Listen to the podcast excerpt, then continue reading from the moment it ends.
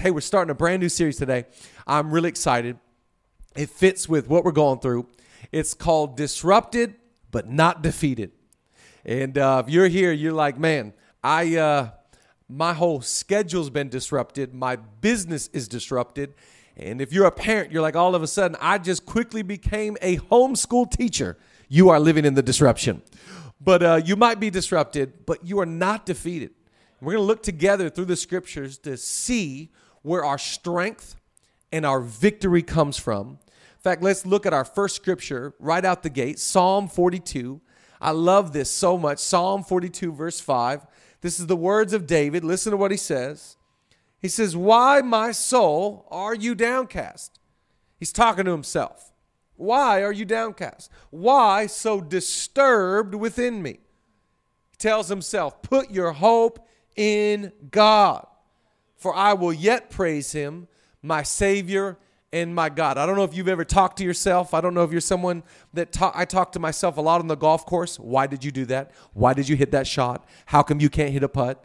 But he's talking to himself and he's saying, Why are you so downcast? Why are you so sad, man?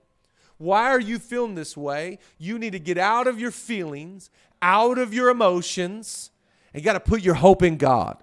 You know, I really feel like out of this time that we've got to be as a people We've got to be hope people. I feel like we've got to dispense hope, but we've got to receive hope. Uh, I wrote a book years ago called Unreasonable Hope. It was really the aftermath of everything we went through with our daughter, Georgia. But one of the key lines that we put in that book, and one of the key lines that Julie and I held on to as a family, was that hope is the architect and faith is the builder hope kind of uh, gives this architectural picture of what it should be, and then faith builds the life that you need. I like that David's saying to himself, hey man, let's get some vision and let's get some hope. And then after you get hope, you always get faith.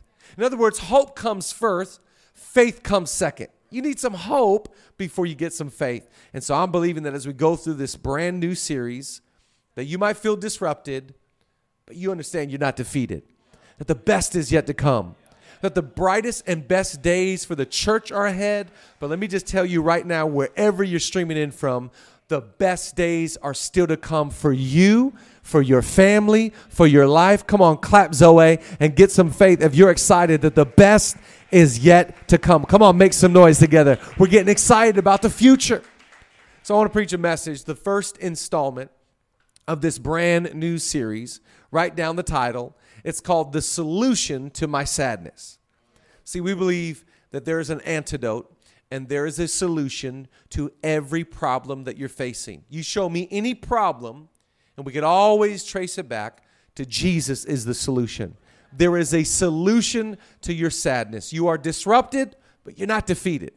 Jesus comes in to bring great encouragement and great strength. So come on, let's bow our heads and let's pray together over the word. Jesus, we thank you for your word. We thank you for your grace. We thank you that you are awesome and amazing. We thank you that you are good and kind and loving. We are believing today that you will help us, you will lead us, you will guide us, you will show us your heart and the plans that you have. Lord, we speak over the world. Lord, every tribe, every tongue, every nation, bless your people. Bring healing and strength, clarity and wisdom. We pray wisdom over doctors, wisdom over government leaders, Lord, over every single national, international leader. We speak the favor of God and the wisdom of God over their life.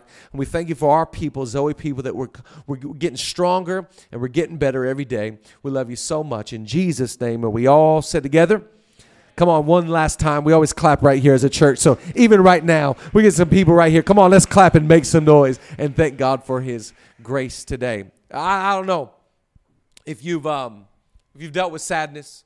I always feel like there's levels of sadness. Like there's different, you know. Sometimes you're like really sad, like that one really got you, and other times you're kind of like bummed, disappointed. Like when they announced that the Masters is postponed, I was I was I was bummed. I was like, ah, that's that's a bummer, you know. When when we woke up to our first day of being homeschool parents, that was a real big bummer. That was like about 9:30 a.m. I was like, we're not cut out for this. This is this, this is about as low as a parenting moment as I've ever had. I can't log in to my son's laptop. I can't get his head. I'm just I'm a failure. So it was a real low moment. I had a low moment at Starbucks. You know they they don't allow you to do anything but just come get your mobile order. You're supposed to just walk in and get your mobile order. Well, I was coming to get my mobile order, and as I was leaving, I felt a cough coming on. And right now you cannot cough any, not even in the privacy of your own vehicle, you do not want to cough. And so I felt the cough coming on, and so I wanted to cover, you know, as a good citizen, I'm covering my cough. And thank God my, my arm was out because I walked right into a glass door. If that arm wasn't out, it would have been a real sad, low moment. But there's all kinds of levels of sadness. But I really believe that there is a solution to our sadness. The solution is not this being lifted, going back to normalcy. Because you're still going to face sadness. You still got g- greater issues in your world that God wants to arrest in your life. So the solution to our sadness is really what David is saying here. He's saying, "Why, why are you, why are you so sad, man? Why are you, why are you feeling so defeated? You gotta come on. You gotta put your eyes back on Jesus, the author and the finisher of your faith. He is the solution to your sadness. I was thinking about what we're facing. I was thinking about um, sadness, and I started thinking of 1 Samuel chapter 30. Incredible story. Go there in your Bible, 1 Samuel chapter 30, and I'll give you some context before we read this story. But uh, David in the Bible, he's one of our uh, kind of patriarch figures. He's an incredible leader, he's an incredible man of God, and he is a man of war. And he has come to a city called Ziklag, where his wives, this is Old Testament people, where his wives are waiting for him. Now, he's excited to get there, not just because his wives are there, but because this is supposed to be a good season and a good time and a good era of his life. And he gets to the city, and when he gets to Ziklag, well, Ziklag has a problem. There is a problem waiting for him. Watch what happens here in 1 Samuel chapter 30, verse 1, and watch what it says here on the screens below. It says, Now it happened when David and his men came to Ziklag on the third day that the Amalekites had invaded the south and Ziklag, attacked Ziklag, and burned it with fire, and had taken captive the women and those who were there from small to great. And they did not kill anyone, but carried them away, and they went their way. So David and his men came to the city, and there it was, burned with fire, and their wives, their sons, their daughters. They had all been taken captive. Then David and the people who were with him, watch this part, lifted up their voices and wept until they had no more power to weep. And David's two wives, Ahinoam and Jezreelites, and Abigail, the widow of Nabal and the Carmelite, had been taken captive. Now David was greatly distressed, for the people spoke of stoning him because the soul of the people was grieved, every man for his sons and his daughters. But David strengthened himself in the Lord his God. I just think there's so much there. I'm going to give you a few things to write down. Write down what happens in verse 1. Now it happened just right there. Verse 1, they come in and now it happened. Have you ever felt like that in life where you're like, did that just happen? Like you just kind of looking around like, did did I just get that update? Did so and so really just get the did that just happen? Now it happens. Life is this thing where it can it can turn in a moment. It can turn on a text. It can turn that fast, that quickly. Now it happened. And David wasn't expecting this. David didn't wake up that day and go, you know what? I think all of our kids and our wives are going to get raided and they're going to get taken away. And I'm just, I saw it coming. Life is this thing where it comes unexpectedly. No, no one gives you a heads up. Your whole life's about to change. No one gives you a heads up. You're going to have to stay home for a couple weeks. You're going to go into homeschool parenting. You're going to have to work remote. Good luck because your kids are at home too. Like it just happens. Life has this way of touching every single one of us. No one is exempt. Not David, not you, not me, all of us. And you got to understand that in these moments, it's when our faith is tested. It's in these moments that we either turn to our emotions and our sadness or we turn to our God and our Savior. Got to make a decision right now when it's happening because it's about to happen again. And he's kind of living this moment by moment. Now it happened again, and now it happened again. And you live in moment to moment as it happens and as it unfolds. Let's be people that are guilty of turning to Jesus. Let's be people that just make the decision, even as it transpires, even as it unfolds, even if the news is not favorable, we're still turning to God. Now it happened. And then the next thing it ha- that it says, it says it happened, and they're facing Ziklag, and they walk in. Look at this next scripture here in verse 3. So David and his mighty men came to the city, and there it was. Write that down. Number two. Number one, now it happened. Number two, and there it was. There it was, staring me in the face. There it was, taunting me. There it was, messing with my future. And there it was. See, sometimes it's not just things happen to us, sometimes it's stuff is there in front of us every day that we're faced with this problem. We're faced with this Goliath like figure. We're faced with something that it wasn't just a moment. See, the most interesting thing for me in our house is that we had about eight years ago this moment with our daughter where we got a diagnose, diagnosis over her life, and it happened. And the doctor said, This is her diagnosis. This is what she's facing. We're so sorry to inform you, but your daughter's brain just never formed. We're so sorry, but you know, gave us a diagnosis. She'll never walk, she'll never talk, she'll never crawl, all these nevers. And it happened, but I gotta admit, for the last eight years, our problem or our issue of what our faith is attached to is still there. See, sometimes life has these things that don't just happen, but there's something you got to keep facing. Now it happened, and there it was. So it wasn't just an event, it was something that was staring them in the face and saying, What are you going to do about this? This is here. This is at your doorstep. This is in your living room. This is in your home. This is a part of your reality. This is in your identity. And there it was. My question to you is what are you going to do when your problem stares you in the face?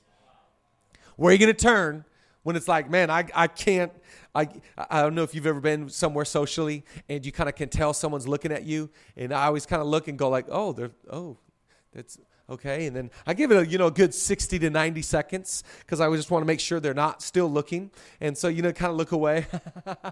and then you look back and you're like, oh, wow, they're still looking at me. This either becomes a time that I'm like, oh, I know you, we should interact, or I am totally spooked out of my mind. See, the reality is that there's going to be some times in life that it won't just be it happened, but it's there, and there it was, and there it is. And you got to understand the enemy. This is the way the enemy works in your life. He wants to put something in your world and in your life that's staring at you, that wants to intimidate you, that wants to push back your favor, that wants to hurt your future. No, I'm telling you today, even if it's staring at you in the face, I see something bigger. I see something greater. I see something that is so for you. Who can be against you? Come on, Zoe, let's clap clap right now and thank God. It doesn't matter what's looking at me, heaven is for me and with me.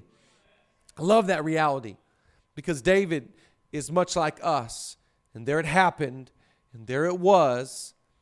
And the, the third part just goes in succession of how many of our lives go. Watch this next part. Look at this next scripture as you go down to verse number four. Next verse. So David and his men wept aloud until they had no strength left to weep. They, they, they cried so hard they had no more tears. This, this, this is my kids after they get in trouble. This, this is my four year old Mav. He cries so hard. His, his, his face turns really red. His cheeks get really rosy. He cries, he cries, he cries until he gets to the end of a good cry. You know, the end of a good cry is a great part. The end of a good cry, you come to the part where you're like, It's an indication to your body and all those around. I am almost done, but let me just finish. They cried so hard, they had no more tears. In fact, write down number three they had no strength left. And now it happened, and there it was, and there's no strength left. And now it happened, and there it was, and there's no strength left. Maybe you're feeling like it's happened, and there it is right there in front of you, and you don't have any more strength to face your addiction. You don't have any more strength to face your problem. You don't have any more strength to face what you're up against financially. Listen, when you, all your strength's gone, I want to tell you that's when God does his best work. Whenever, when you feel like, man, I am down, I am low. Why am I so downcast? I'm telling you why I'm downcast because it just happened. Why are you so downcast? Because there it was. Why are you so downcast? Because I filled my pillowcase with tears. This is the reality of David's situation, but let's be honest, this is the reality of a lot of our situation. It happened, it's there, and I got no more tears. I'm preaching to somebody, and I want to encourage you that God is for you, God is with you, and when you have no more strength, that's when God does his best work. When you feel like, oh, I'm crying and I feel like I'm weary, come on, God comes in and he will strengthen you and he will help you. He will lift your head, he will lift your spirit. You got to turn to God and get a hold of God. That's what David did here, and that's what we're doing now. Come on, Zoe, let's thank God right now. We are turning to the one that gives us strength. Love that about God. They have no more tears. Because the Bible says, those who sow in tears shall reap with songs of joy.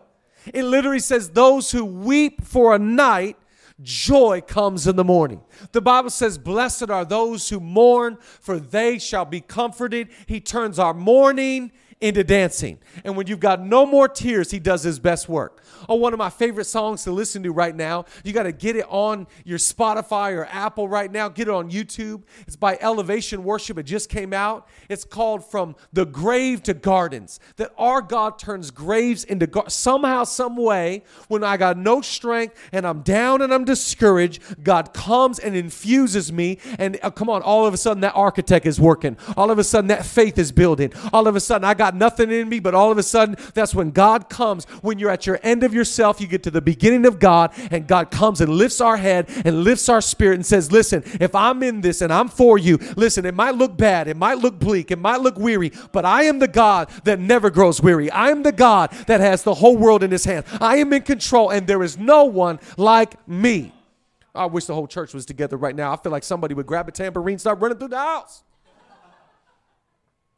But the reality is, is that I see David in a situation like you and I. David is saying, Why are, why are you so downcast? I'll tell you why, because that just happened. And there it is in front of me, and I've got no strength left in me. And if you are there, watch the next verse of David. Look at this. This is right for Zoe right now. Verse 6 Now David was greatly distressed, for the people spoke of stoning him because the soul of the people was grieved, and every man for his sons and his daughters. But David strengthened himself in the Lord his God. David said, You know what? I am weak. I am weary. I am defeated, but I'm going to turn to the rock that is higher than I. Look in look at Psalm 42 again. Look in the Passion Translation. So then, my soul, why would you be depressed? Why would you sink into despair? Just keep hoping and keep waiting on God your Savior. For no matter what, I will sing with praise. For living before his face is my saving grace. Verse 11. So I say to my soul, don't be discouraged, don't be dis- disturbed, for I know my God will break through for me. Then I'll have plenty of reasons to praise him all over again. Yes, living before his face is my saving grace. There's that word right there. It's grace. Grace is undeserved blessing and it's unmerited favor. And I'm telling you, grace got you here and grace is going to get you there. It is by grace you are where you are. It is by grace you have what you have. It is by the grace of God that you'll be sustained. It's by the grace of God you'll get out of this situation. You might be like, it just happened. It is right there in front of me. I got no more strength. I shout grace to your situation. I shout grace to your finances and grace to your family. Grace Grace is bigger, grace is stronger, and grace is better. In fact, let's go to the New Testament. That's an old story about, about David in the Old Testament. But let's look at another man who felt weak, another man that felt weary, and another man that felt defeated. His name was Paul. Watch what Paul says, Second Corinthians chapter 12. Three times I pleaded with the Lord, take it away from me. This is like me every morning having a homeschool. Laugh louder at your house, please, people. But he said to me, My grace is sufficient for you, for my power is made perfect in weakness. Therefore, I will boast all the more gladly about my weaknesses, so that Christ's power may rest on me. That is why, for Christ's sake, I delight in my weaknesses, my insults, my hardships, persecutions, difficulties. For when I am weak, then I am strong. Worship team, come and join me right now. And I just want to encourage our whole church and everyone that's live streaming in in your weakness, his power is made perfect. So you might feel like David right now. You might feel like Paul right now. I am in shock of what just happened. And there it is, standing in front of me. I think David knows how to stand up against his situation because this is the same boy that when he was a teenager stood up against Goliath. And he said, I know what it, what it feels like to feel weak and inferior and yet have grace and the wind of heaven at my back. And if God helped me when I was a kid take out a Goliath, surely God can help me here in Ziklag. His power is made perfect in weakness. It's, it's counterculture, I know, to be like, I feel weak, I feel depleted, I feel sad. Sadness, uh, when you see someone sad, you, you immediately ask, What's wrong? What's wrong with you? That's why that, that, that book's so big. Wipe, wipe your face. Girl, you better wipe your face. Because we have no, our culture goes, Ain't nobody got time for sadness. And yet here's God saying, Bring me your sadness, bring me your weakness. I don't need superheroes. I am the superhero.